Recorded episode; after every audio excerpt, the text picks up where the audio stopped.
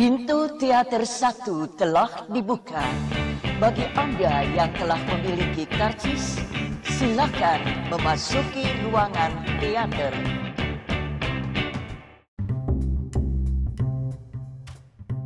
Baik lagi sama gue Mustafa di podcast Habis nonton film Kali ini seperti yang sudah kalian lihat judulnya Anjay Gue akan ngebahas film yang sudah ditonton oleh banyak sekali umat manusia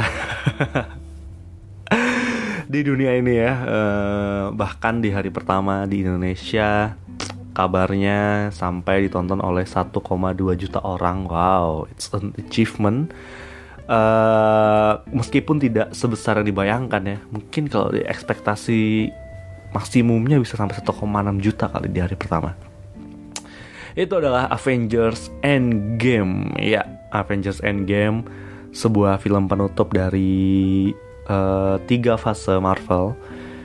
Cinematic Universe yang akhirnya setelah sekian lama ditunggu-tunggu hadir juga. Meskipun durasinya 3 jam tapi nggak ada yang komplain gitu ya. Uh, bukan nggak ada yang komplain maksudnya uh, ya cukup lah tiga jam itu worth, cukup worth it dengan apa yang disajikan di dalamnya gitu. Ya ada beberapa yang komen soal waktu yang durasi kelamaan dan gue juga ngerasa sedikit kelamaan tapi masih bisa dimaklumi uh, dan masih bisa dinikmati gitu. Film ini uh, gue asumsikan kalian udah nonton film ini ya jadi I will talks all the movie uh, with spoiler spoilers uh, and uh, apa ya karena gue ngerilisnya ini juga udah hampir seminggu setelah filmnya tayang jadi ya bodo amat ya bodo lo ngerasain spoiler atau enggak jangan dengerin kalau lo ngerasa lo belum nonton dan lo pengen tahu filmnya gitu ya jangan dengerin ini. Pause atau exit sekarang anjir. Uh, dengerin lagi kalau lu udah nonton filmnya oke? Okay? nah uh,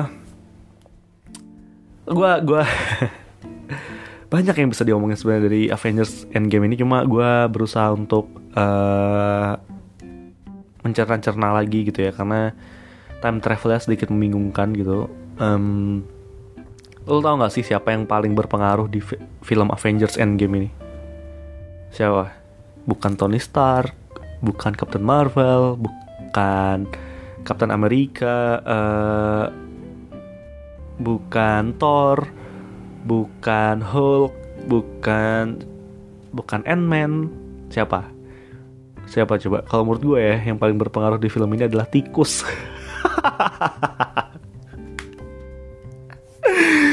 itu ya itu kalau tikus tikus yang dilawatin Ant-Man itu nggak ada ya nggak ada cerita film ini tuh nggak akan ada sih aduh aduh aduh aduh iya benar kak kita bersyukurlah sama tikus itu. Harusnya dia dapat spotlight khusus di poster dan di trailer sih gue rasa. Memang muncul gitu tapi nggak ada di film ini. Itu sih aduh. Uh, it's a very good movie. It's a very uh, apa ya memorable gitu. Kenapa?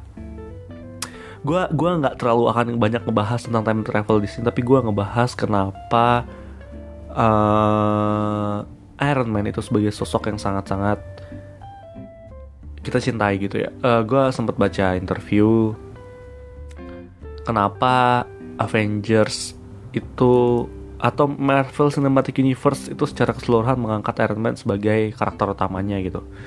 Berbeda dengan DC, kalau DC itu karakter utamanya adalah Superman. Kita berus kita dikenalkan oleh Superman lebih dahulu daripada Batman kan. Kalau di DC Extended Universe itu. Nah, beda kalau di uh, Marvel Cinematic Marvel Cinematic Universe itu yang pertama dikenalkan Iron Man. Uh, Iron Man ngebuka mm, gerbang untuk menemukan Avengers Avengers lainnya yang nantinya akan disatukan oleh satu tim gitu ya oleh Nick Fury menjadi sebuah tim Avengers. Nah, ketika kita kehilangan oleh Iron Man, kita ngerasa sedih dan kita ngerasa uh, kehilangan, ngerasa uh, apa ya? Apa ya? Pokoknya intinya kita sedih lah dengan kehilangan itu dan dan dan itu sengaja ternyata itu udah disetting dari awal loh oleh Marvel uh, kenapa pemilihan Iron Man itu? Padahal uh, katanya kalau di komik itu Iron Man merupakan sosok yang B aja gitu. Nggak bukan bukan karakter utama yang yang yang digadang-gadang sekuat Iron Man apa segala macam maksudnya uh, Iron Man tuh ada tapi tidak di, di tidak diutamakan gitu. Nah kenapa Marvel Cinematic Universe ini mengangkat Iron Man sebagai superhero? Karena kar karakter Iron Man itulah yang paling dekat dengan manusia dengan masyarakat dengan kita semua kalau Superman kan uh, antah berantah gitu ya. Datang dari planet lain terus punya kekuatan super yang yang kalau dia di planetnya sendiri pun dia ternyata biasa aja gitu. Nah, tapi kalau karena dia di bumi jadi dia punya kekuatan super yang bisa uh, lebih, kuat, lebih kuat daripada orang-orang lainnya. Nah kalau Iron Man tuh enggak. Iron Man tuh kita sendiri gitu. Iron Man itu manusia biasa yang bisa marah yang bisa kesel yang bisa sedih yang bisa pesimis yang bisa berhasil yang selalu harus berusaha yang bisa hampir mati Iron Man itu kita sendiri kenapa karakter Tony Stark itu begitu kita cintai ya karena kita itu dekat dengan Iron Man. Jadi emang Marvel itu sengaja menciptakan karakter utama yang dekat dengan masyarakat dulu nih. Baru dia munculin karakter yang 180 derajat berbeda yaitu Thor. Gitu, itu kenapa uh, Iron Man terus Thor yang muncul ya karena karena ternyata itu men. Gue sampai cari-cari uh, kenapa kenapa ya? Gue tuh ngerasa kehilangan Iron Man tuh kenapa ya? Oh, ternyata itu ternyata Marvel itu sengaja ngebuat Iron Man itu sebagai karakter utama yang yang kita cintain gitu ya akan dan gue setuju pada akhirnya akan jadi berbeda ketika uh, jika ya jika karakter utamanya itu sosok yang supernya itu uh, datang dari sananya sendiri tapi bukan ketika dia berusaha gitu misalnya kayak uh, Captain, Mar Captain Marvel Captain America gitu ya. Misalnya dia jadi karakter utamanya. Dan ketika dia uh, pergi mungkin kita tetap sedih tapi tidak sedalam kesedihan kita ketinggal uh, ditinggal oleh Iron Man gitu sih. Itu itu sebuah sebuah hal yang menarik menurut gue ketika Marvel sengaja menciptakan Iron Man uh, sebagai karakter utama sehingga kita relate kita kita dekat kita empati kita peduli dengan karakter Iron Man ini sendiri karena itu yang dekat dengan kita. Gitu sih. Ya jadi ketika di end game dia snap terus sebelum itu dia bilang Iron I am Iron Man tuh keren banget ya. Uh, kita diajak untuk recall lagi memori ketika pertama ketika film pertama Iron Man muncul gitu ya. Dan kata I am Iron Man itu ya kalimat I am Iron Man itu I am Iron Iron Man itu di film pertama Iron Man itu adalah kalimat penutup film yang mana juga jadi kalimat penutup uh, Iron Man di film Avengers gitu sebelum dia melakukan snap gitu. Wow, cukup dalam ya. Endgame ini film film superhero yang kabarnya merupakan film superhero terpanjang yang pernah ada. Uh, film terpanjang Marvel juga. Film bergenre uh, apa ya? Sedih lah filmnya film-film film. Yang lebih lebih sedih daripada film Marvel Marvel lainnya karena itu berbicara tentang perpisahan. Itu sih. Uh, ngomongin soal plot banyak banget lobangnya gitu ya kayak uh, beberapa berapa banyak timeline yang diciptakan pada akhirnya oleh kawanan Avengers ini kepada masa lalunya gitu. Kayak uh, misalnya gini uh, ketika Endgame ketika karakter-karakter di Endgame itu berusaha untuk kembali ke masa lalu kan uh, sebenarnya di teori apa uh, time travel itu itu lu lu nggak mungkin melakukan melakukan sesuatu di masa lalu karena uh, akan berdampak juga ke masa depan gitu ya. Paradoks lah intinya kayak gitu nah konsep-konsep uh, yang gue yakinin dalam time travel itu ya secara umum nih bukan dalam film Endgame. Itu uh, gua gua tuh nggak percaya adanya time travel. Karena jika ada harusnya ada orang dari masa depan yang sekarang datang ke masa sekarang gitu. Kalau kita pergi ke masa depan dengan kecepatan cahaya itu gue yakin bisa. Tapi kalau pergi ke masa lalu tuh gue nggak yakin bisa sih it's not proven yet but I don't think it's gonna happen uh, itu kenapa banyak banget film yang berusaha untuk mendobrak pemikiran dan apa ya tentang mesin waktu itu. Nah, kalaupun ada, teori yang gue anggap uh, cukup penting itu adalah teori butterfly effect gitu ya. Jadi kayak misalnya lu ke masa lalu, uh, butterfly effect butter, butterfly effect itu nggak sekedar lu ngelakuin suatu hal terus nanti berdampak masa depan gitu. Enggak. Lu bernafas aja di masa lalu itu ternyata udah bisa membuat suatu efek karena partikel-partikel yang lu hirup, yang lu keluarkan, kuman-kuman itu bisa menciptakan sebuah perbedaan yang cukup signifikan ternyata. Itu yang gue pelajarin tentang teori mesin waktu uh, dan bagaimana jika lu datang ke masa lalu dan lu melakukan suatu tindakan bahkan ketika lu bernafas aja itu bisa ngerubah masa depan. Dan masa depan yang realita yang lu sedang uh, dan masa depan itu juga bisa berpengaruh kepada diri lu gitu. Apalagi kalau misalnya lu melakukan suatu tindakan ya. Jadi sedikit sedikit paradoks. Nah ngomongin uh, tentang Avengers Endgame gitu ya. Uh, banyak banyak hal yang jadi pertanyaan adalah ketika Kapten Amerika ya si Steve Rogers itu kan dia rencananya mau balik ke masa lalu untuk kembaliin lima eh semua batu itulah uh, dan Mjolnir gitu ya.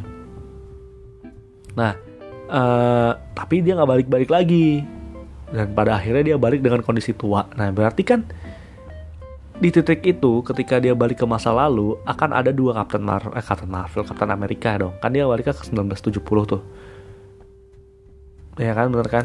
Dia balik ke 1970 dan pada akhirnya akan ada banyak uh, Captain Amerika yang lain, uh, dua Captain Amerika yang lain. Dan pada dan di tahun 2014 atau 2015 itu Avengers itu yang pertama kali. Uh, itu berarti nanti ada ada tiga Captain Marvel tuh. Eh tiga Captain Marvel lagi. Anjing salah mulu gua. Tiga Captain Amerika ya. Jadi Captain Amerika yang dari 2019 Captain Amerika 2015 sama Captain Amerika dari 1970 gitu. Jadi ada eh enggak deh uh, ya jadi ya jadi banyak gitu. Aku pusing. Ya yang jadi gini uh, kan kan linearnya nih ya linearnya uh, Captain Marvel kan eh Captain Marvel lagi ya fuck Captain America cuma ada satu nah ketika di adegan Avengers uh, yang pertama itu kan kedatangan uh, Captain America dari timeline Endgame nih ya kan bener kan yang berusaha untuk ngambil Tesseract. Nah, itu datang muncul satu. Nah, terus kan ini sekarang ada lagi nih Captain Amerika yang versi tua tuh. Nah, berarti di titik itu, itu ada tiga Captain Amerika, men. Gila, membingungkan gak? ada tiga Captain Amerika. Itu yang gue bikin, anjing ini kok jadi begini ya. Uh, jadi sebenarnya gue tidak tidak tidak tidak 100% setuju dengan konsep konsep time travel yang ada di film Endgame ini karena ya impact yang lu lakuin di masa lalu lah akan berlaku dengan masa depan. Tapi di, di film ini teori itu dipatahkan gitu. Jadi berusaha untuk apa yang terjadi di masa lalu itu cuma berlaku di masa lalu dan apa yang lu lakuin di masa depan eh apa uh, dan, dan itu tidak mempengaruhi apa yang terjadi di masa depan. Gitu uh, itulah uh, sekilas tentang Captain America ya. Keberadaannya cukup membingungkan. Gitu nah uh, tugasnya Captain Marvel. Captain America itu apa? Captain Marvel kenapa gue kepikiran Captain Marvel yang datangnya cuma sekian menit itu ya? Nah si Captain Amerika ini kan tugasnya untuk mengembalikan titik-titik ke batu-batu itu yang mana kita tahu nggak semua batu itu tinggal dikembaliin aja. Bentuknya kan beda-beda Soul Stone itu ya nyawa diganti dengan nyawa gitu. Kalau uh, terus apalagi uh, yang merah itu itu kan uh, ada di dalam badannya ceweknya Thor ya. Banyak nggak semua batu tuh bisa dikembaliin dan gue nggak tahu gimana cara dia ngembaliinnya itu ya. I don't know. Itu yang sengaja tidak dijelaskan bagaimana dia bisa bisa mengembalikan semua batu itu. Uh, ya itu sih sedikit lubang-lubang yang yang tidak dijelaskan gitu ya tapi gue suka film ini karena uh, terlepas dari permasalahan time travel dan konsep waktu yang dijelaskan di sana film ini tuh bikin gue merinding di beberapa momen gitu bikin gue tegang bikin gue happy gitu. Karena selayaknya film superhero kita berusaha untuk bangga dengan orang-orang yang kita cintai gitu. Kayak kayak ketika Kapten Amerika hampir aja kalah sama Thanos terus tiba-tiba muncul uh, apa Black Panther terus yang lain-lainnya. Itu itu bikin gue merinding gitu kalau ternyata wow Marvel ini udah bikin karakter sebanyak ini ya. Dan akhirnya puncaknya lah di endgame ini dia bisa berkumpul semua untuk melawan Thanos gitu ya. Gitu sih itu ya uh, gini gue intinya gue suka filmnya. Intinya uh, filmnya akhirnya bikin gue terngiang-ngiang dengan musiknya.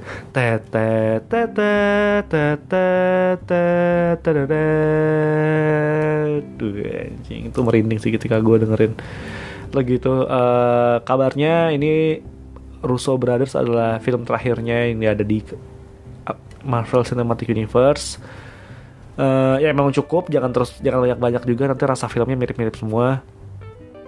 Terus um, apalagi ya yang bisa diomongin? Sebenarnya banyak sebenarnya banyak 15 menit yang ini udah 15 menit ya. Ya nanti kita coba bahas yang ada di pertanyaan bacotan penonton ya. Uh, kemarin gue nanya eh kemarin gue nanya komentar lo yang udah nonton film Avengers kira-kira apa kelebihan dan kekurangannya semuanya ada di episode bacotan penonton oke jadi kita langsung aja pindah ke uh, bacotan penonton itu aja untuk reviewnya. Let's go to bacotan penonton.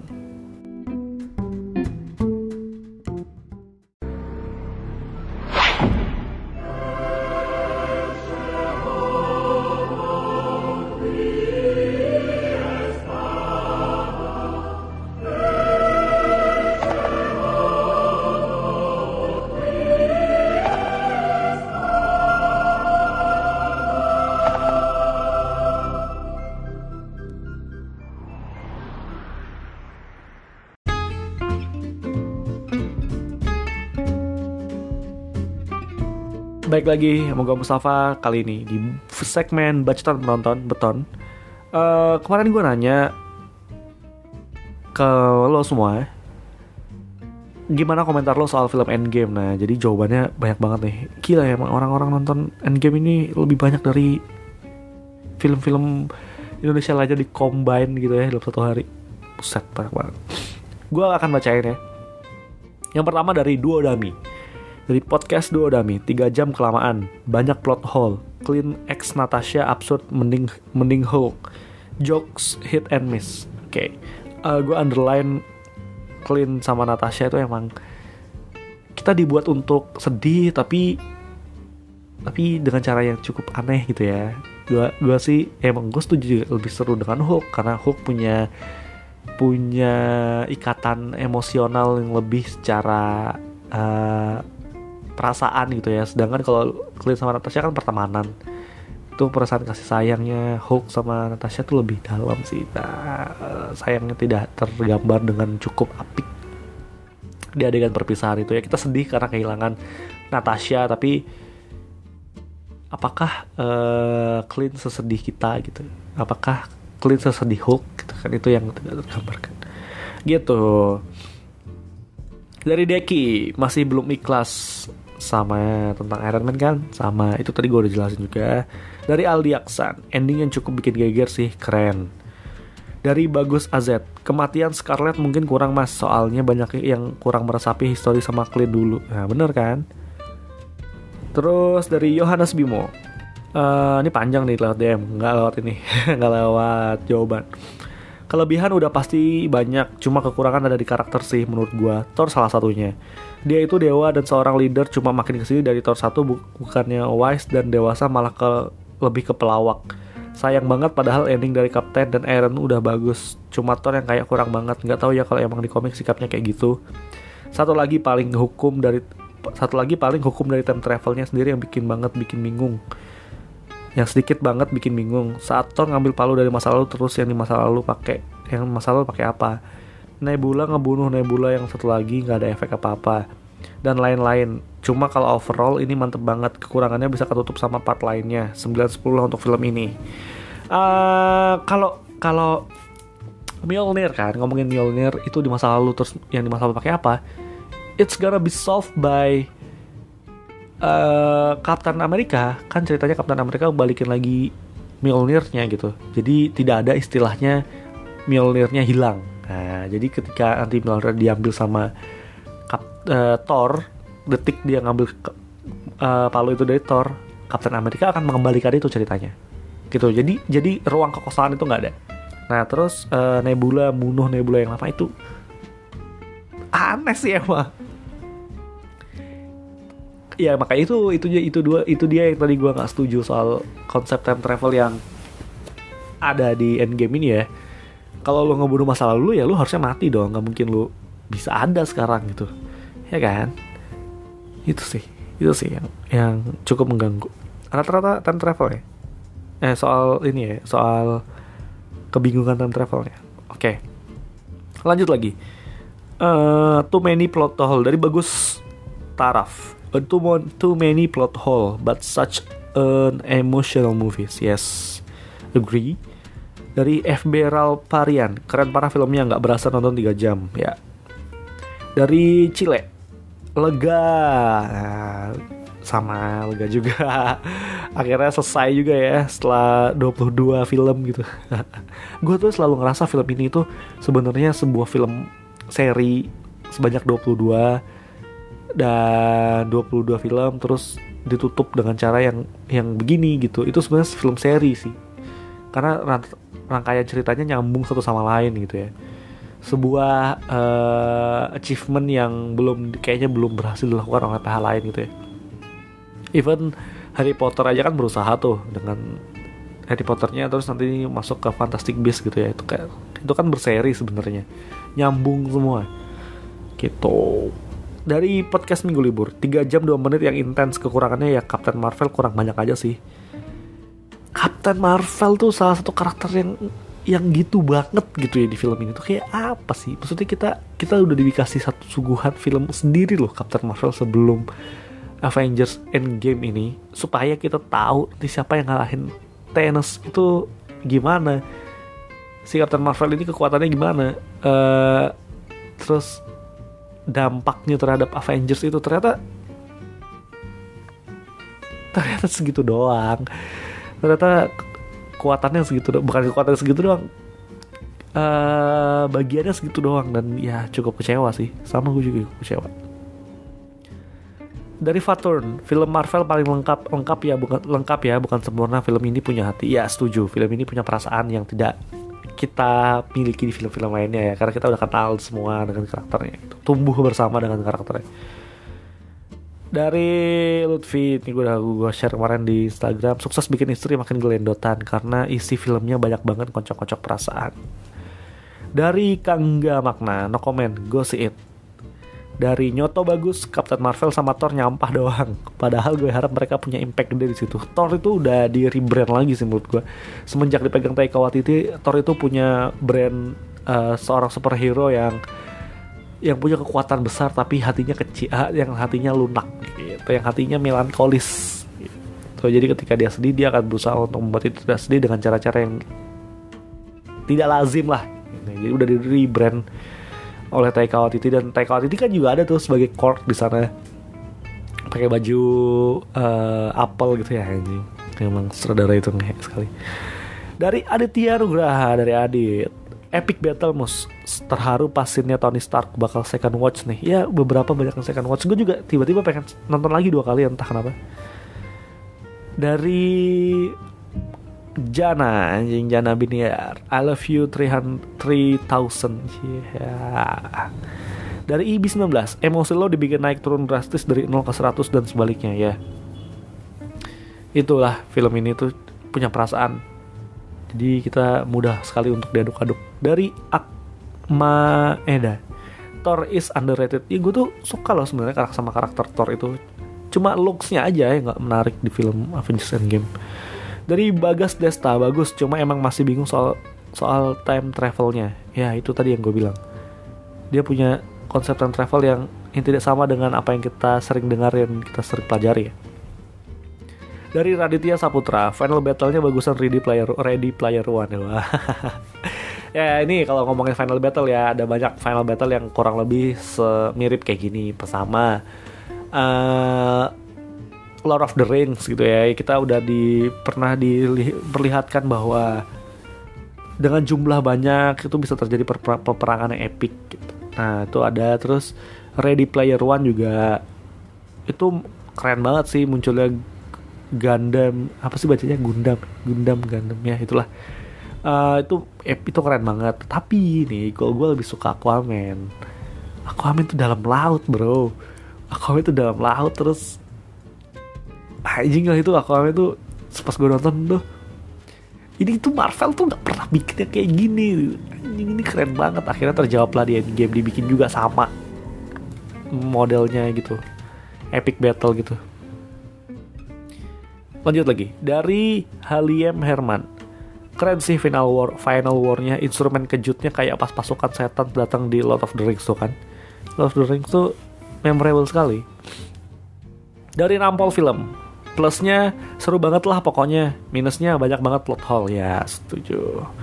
Dari Novia treat buat yang MCU banget sih. Ini asli. Tadinya mau nonton mau nonton lagi jadi mikir dua kali. Iya ini kalau lu nggak ngikutin Marvel nggak usah nonton dua kali sih. Ini tuh kalau lu mau nonton lagi lu harus nonton nonton sebelum sebelumnya gitu. Nggak cuma Infinity War nonton nonton sebelumnya. Karena ini kulminasi dari semua film Marvel Cinematic Universe gitu ya gitu deh. Dari Sofia Okta sedih ngakak seru. Untuk ukuran film Marvel ya ngakaknya nggak terlalu banyak ya. Tapi seru ya. Dari Butski Captain Marvel di Endgame ternyata segitu aja porsi dan powernya. Ya emang parah sih emang emang segitu doang.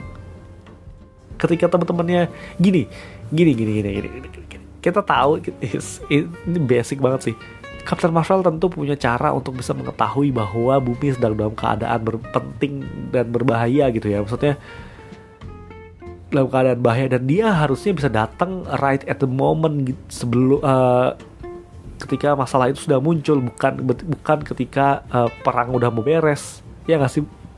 Bener nggak sih? Ini kan dia datangnya ketika mau beres dan ngancurin pesawat ya. Itu emang kekuatan Captain Marvel gitu ya. Dengan uh, super powernya dia bisa ngancurin pesawat dengan sekali terbang terus ngalahin tenis. Tapi harusnya dia datang tepat waktu ya iya gak sih? Secara logika karena dia punya kemampuan untuk bisa mengetahui gitu. Itu sih.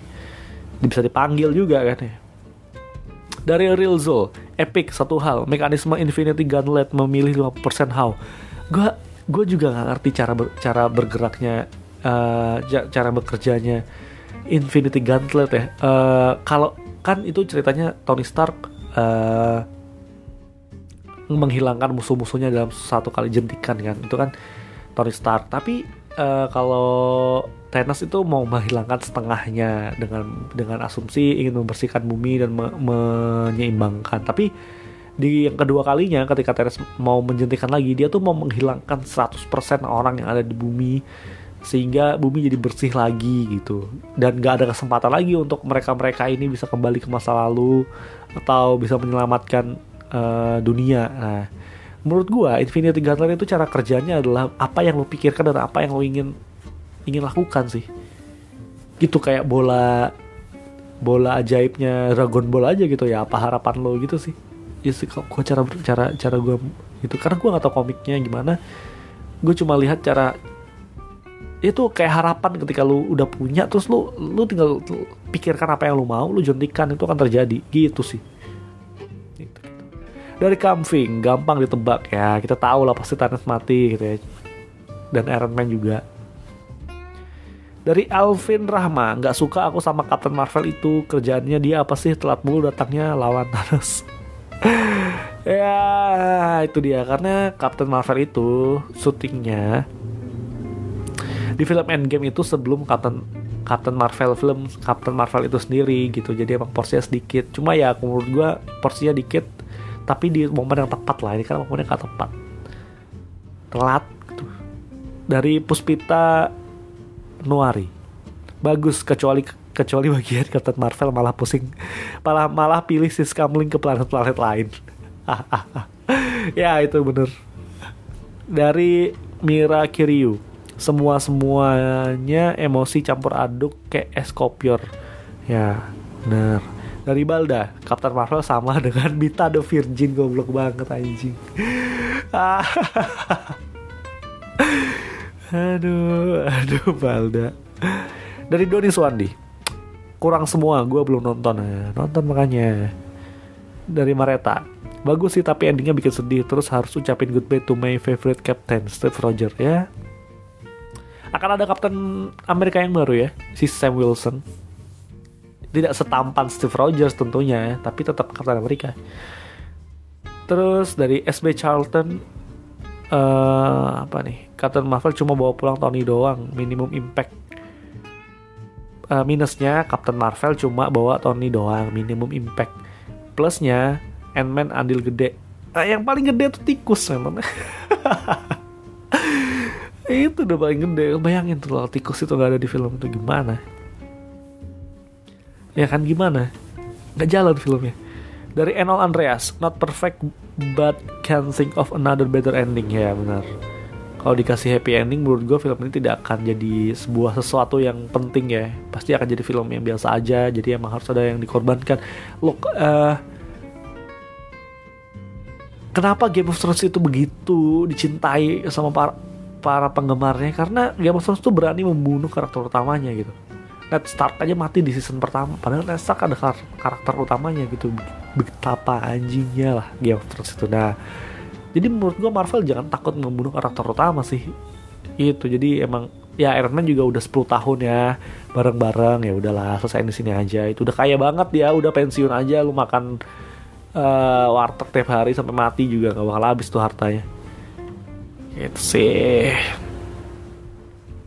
um, Kecewa dari Fat Nob 66. Kecewa sama ekspresi Potts waktu Tony akhirnya balik ke bumi sedihnya nggak dapet. Setuju, setuju, setuju, setuju, setuju banget. Itu gak, nggak banget lah.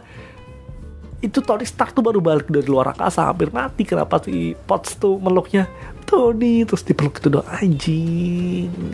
Kalau kalau beneran mah the pingsan kali itu ya. Udah nangis-nangis tapi nggak banget sih. Setuju nggak banget? Dari Hyrule I had time machines except Doraemon. Ya yeah, I had to. Banyak banget. Salah satu film yang uh, konsep time, time travel yang paling menarik dan paling bagus tuh menurut gue Predestination ya. Coba lu tonton Predestination tuh keren banget sih. Itu main fuck tapi itu menarik time travel itu kayak apa yang lu lakukan itu berpengaruh dengan apa yang di masa lalu berpengaruh dengan masa depan gitu gitu deh. Predestination tontonnya. Dari Ance BYN Epic as fuck wow. Dari Hariwi karena ngikutin dari awal jadi takjub dengan skenario nya bahkan untuk kalimat dari film sebelumnya yang terasa sisipan. Seperti I Am Iron Man yang jadi penutup di film pembuka MCU ya tadi gue bilang. Ya sedalam itu dari Chuck Finn berkat ini game TLku sepi soal pemilu. Thanks semua. Iya emang tai pemilu tuh paling tai bikin capek bikin kesel. Hah, udah paling bener nonton film kita ngobrolin film ya bikin senang gitu. Ngapain tuh pemilu? Aduh. Nah itu kesel banget. Jadi marah-marah Terus lanjut lagi dari Bara Badaran Shy Menit-menit awal sampai sebelum time skip 5 tahun cukup menguras emosi. Ya kita dibuat down gitu Dibuat kalah dari Singgi Wicaksono. Ternyata adanya Captain Marvel ternyata tidak sesignifikan yang saya kira. Hmm, ya, yeah. setuju, benar. Dari Asap, Thor yang ditutup-tutupin pas di trailer segitu doang, cuma buat dari jokes. Ronin lebih sangar di trailer. Ya yeah, gitu. Thor emang emang sengaja dibikin gitu sih. Dari Min Fadli Robi, nggak ada Gundala di dalamnya. Halo. Nanti Gundala tuh kayak Thor gitu loh. Petir-petir gitu mainannya. Ekspektasi gue sekrentor ya. Tahu deh gimana jadi dari The Movie Review Captain Marvel buat apa dibikin solo film kalau nongolnya segitu doang di Endgame? Hehe iya. Buat apa? Udah solo filmnya jelek ya. Gitu doang lagi di Endgame. Ngerti gue dari Mas Syarif Syariban ngantrinya panjang banget. Ya it's efek gitu ya. Ini akan jadi salah satu hari bersejarah di perfilman kita. Ketika semua orang nonton uh, Avengers jam 5 subuh gitu ada jam 5 subuh. Anjing anjing 5 subuh gila. Gila saya segitu cintanya gitu ya. Gue kalau nggak kerja juga akan gitu sih akan nonton jam 5 sih. Tapi kalau gue nggak kerja entah gue dapat duit atau enggak ya gitu gue aja nontonnya Jumat jadi ya gila itu aja udah rapi banget. Lanjut lagi. Dari Rastiki nanti last wordsnya Pepper ke Tony bikin berlinang air mata kacau. Ya. Kita semua sedih. Dari Sabrina Dwianti gue masih bingung ke mana dan gimana Loki setelah menghilang itu. Ini ya ini spoilernya gue. Sebenarnya banyak yang bingung Loki kayak gimana tapi tapi jika Kapten Amerika berhasil mengembalikan semua batu itu dong ke titik yang sebenarnya ya yang tepat pada waktunya dan tepat pada tempatnya gitu timelinenya sebenarnya nggak berubah loh kalau berhasil tapi gimana cara balikinnya itu yang jadi pertanyaan itu sebenarnya kenapa ada adegan uh, Captain Marvel balik ke masa lalu yang bikin pusing adalah ketika Captain Marvel, ketika Captain Amerika itu tidak balik dengan mesin waktu, tapi dengan kondisi tua itu yang bikin pusing. Berarti kan ada banyak banget Captain Amerika yang double-double gitu kan. Gitu. Terus terakhir dari Ohdraye, expectation were made high due to all this all the hype. Many goosebumps moments, but not the best. Yes, I agree with you. This is not the best Marvel Cinematic Universe film uh, mungkin saat uh, sebelahan sama Civil War kalau gue sih Civil War suka karena itu kompleksitas antagonis dan protagonisnya kalau ini mungkin karena epic dan sajian penutup yang begitu memorable ya. Mengharukan. Ya gitu. Itu aja untuk episode kali ini. Terima kasih buat lo yang udah dengerin. Terima kasih juga lo yang udah ngasih jawaban. Jangan lupa follow at podcast habis nonton film. Eh jangan lupa follow podcast habis nonton film di Instagram. At habis nonton film di Twitter juga. At habis nonton film. Uh, sorry gue nggak bisa bahas banyak soal endgame karena karena banyak banget gitu mending kita ngobrol langsung aja. Uh, ngomongin soal time time travel ngomongin soal apa yang terjadi di masa depan. Dengan Phase 4 gitu ya bagaimana kelanjutan Avengers tanpa Iron Man bla bla bla bla bla. Banyak banget yang bisa diomongin. Semoga kita punya waktu lagi untuk ngomongin yang lainnya. Itu aja untuk episode kali ini. Sampai jumpa di episode selanjutnya. Dadah